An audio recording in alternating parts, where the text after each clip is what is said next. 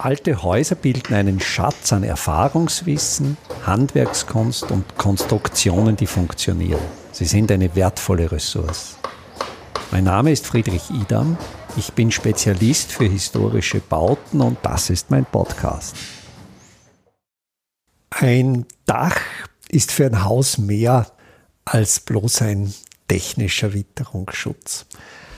Christopher Alexander beschreibt in seinem Muster 117 schützendes Dach diese psychologische Funktion des Daches. Er zitiert frühe Formen von Behausungen, diese ganz archaischen Unterstände. Ich habe ja auch in der Episode Shelter schon über diese Form berichtet. Ein Dach, wo letztlich nur die Dachkonstruktion das ganze Haus bildet. Wenn man hier von diesen archetypischen frühen Dächern spricht, so handelt es sich im Regelfall um Satteldächer.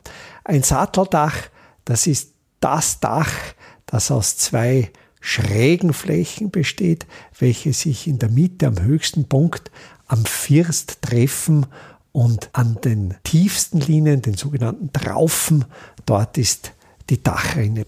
Diese frühen Dächer, wir kennen sie zum Beispiel auch aus den frühen japanischen Häusern, da sind die Schräghölzer einfach in die Erde gerammt und sind dann an ihrem Scheitelpunkt miteinander verbunden, tragen dann meistens in Form eines sogenannten Scherbalkendaches, wo sich die Schräghölzer im Firstbereich überkreuzen und oben in diese Schere, in diese Überkreuzung ist dann die Firstplatte eingelegt. Aber genau dieses System kennen wir auch aus Rundbauten, aus diesen indianischen Tipis, wo eben auch die schrägen Stangen sich oben treffen, zusammengefügt sind und dann eben noch ein Stück weiter nach oben reichen, eigentlich die Form des Kegels. Und dieses Muster, dieses schützende Dach, davon ist Christoph Alexander überzeugt, das steckt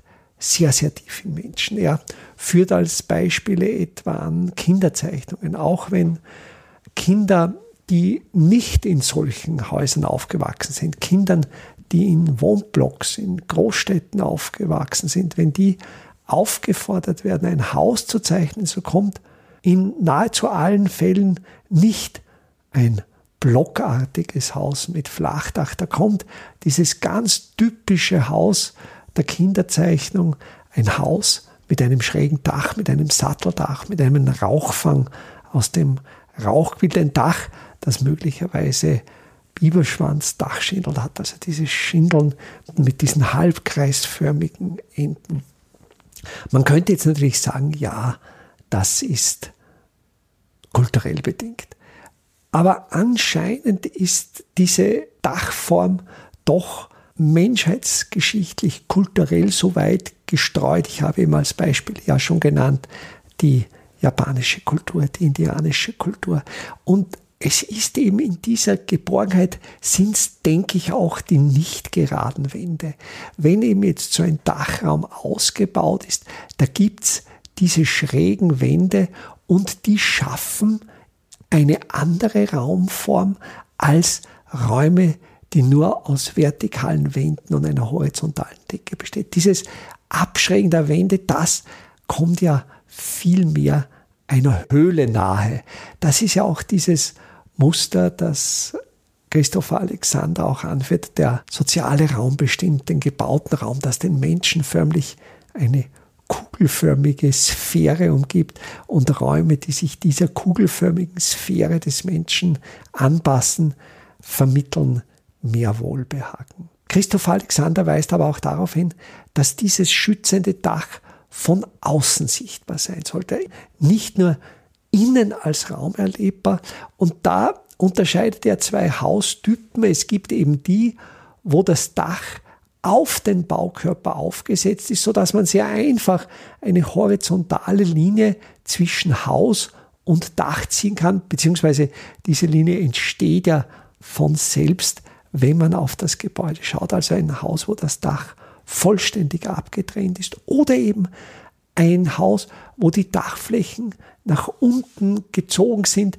er verwendet hier sehr schön das Bild einer Henne, welche ihre Flügel über die Küken breitet, so ihre Brut schützt. Also dieser stark sichtbare, schützende Charakter, ein Dach, dessen dominante Dachfläche von weitem sichtbar ist, so wie es wir aus großen Speicherbauten, aus großen Scheunen kennen.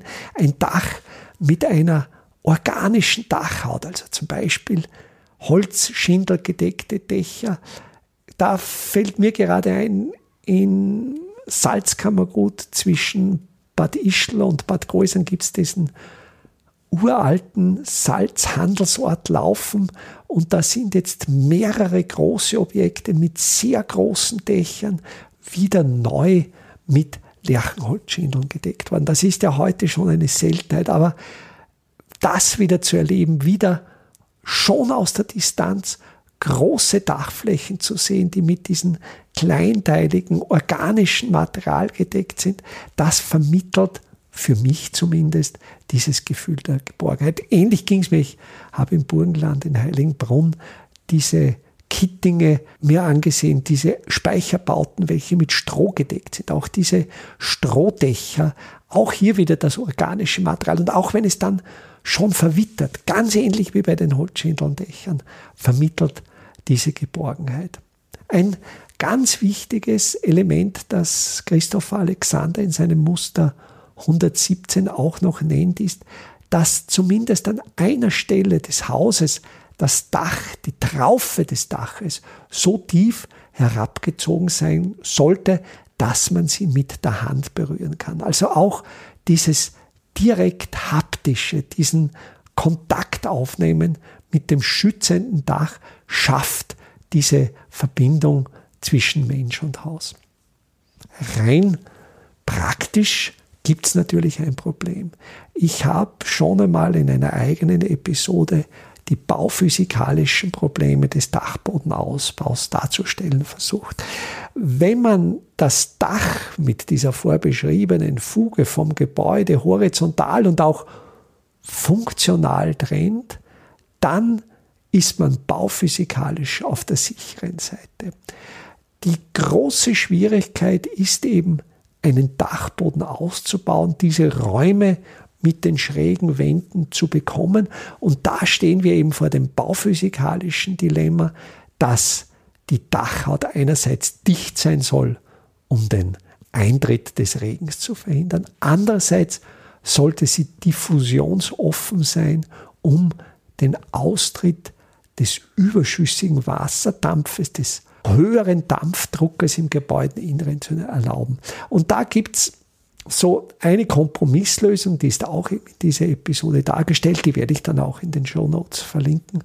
Und das ist einfach die, die Giebelwände, also diese senkrechten Wände, die es ja auch unter einem schützenden Dach gibt, möglichst diffusionsoffen auszubilden, sodass der überschüssige Wasserdampf über die Giebelwände entweichen kann. Da wäre dann möglicherweise der Kompromiss gefunden, einerseits wirklich dieses ganz starke Muster des schützenden Daches ausführen zu können, ohne sich dabei bauphysikalische Schwierigkeiten einzuhandeln. Einfache, aber schlaue Handwerkstechniken können Sie jetzt auch in der Praxis erlernen. Im Rahmen der Kulturhauptstadt Europas 2024 Bad Ischl bieten wir Ihnen im Salzkammergut heuer Workshops zu Arbeitstechniken der Simple Smart Buildings an. Es wird dabei ums Kalkbrennen, Kalklöschen und den gekonnten Umgang mit Kalkmörtel gehen. Sie lernen alte Kastenfenster wieder instand zu setzen und besuchen Häuser, die von ihren Besitzern renoviert worden sind. Zum Abschluss der Workshop-Reihe im Herbst 2024 können Sie von international renommierten Profis die Lehmbautechnik in Theorie und Praxis lernen. Wir würden uns freuen, wenn wir Sie für den einen oder auch für mehrere Workshops begeistern könnten. Alle Termine den Workshop-Folder zum Download und den Link zur Anmeldung finden Sie auf der Startseite meiner Website www.idam.at.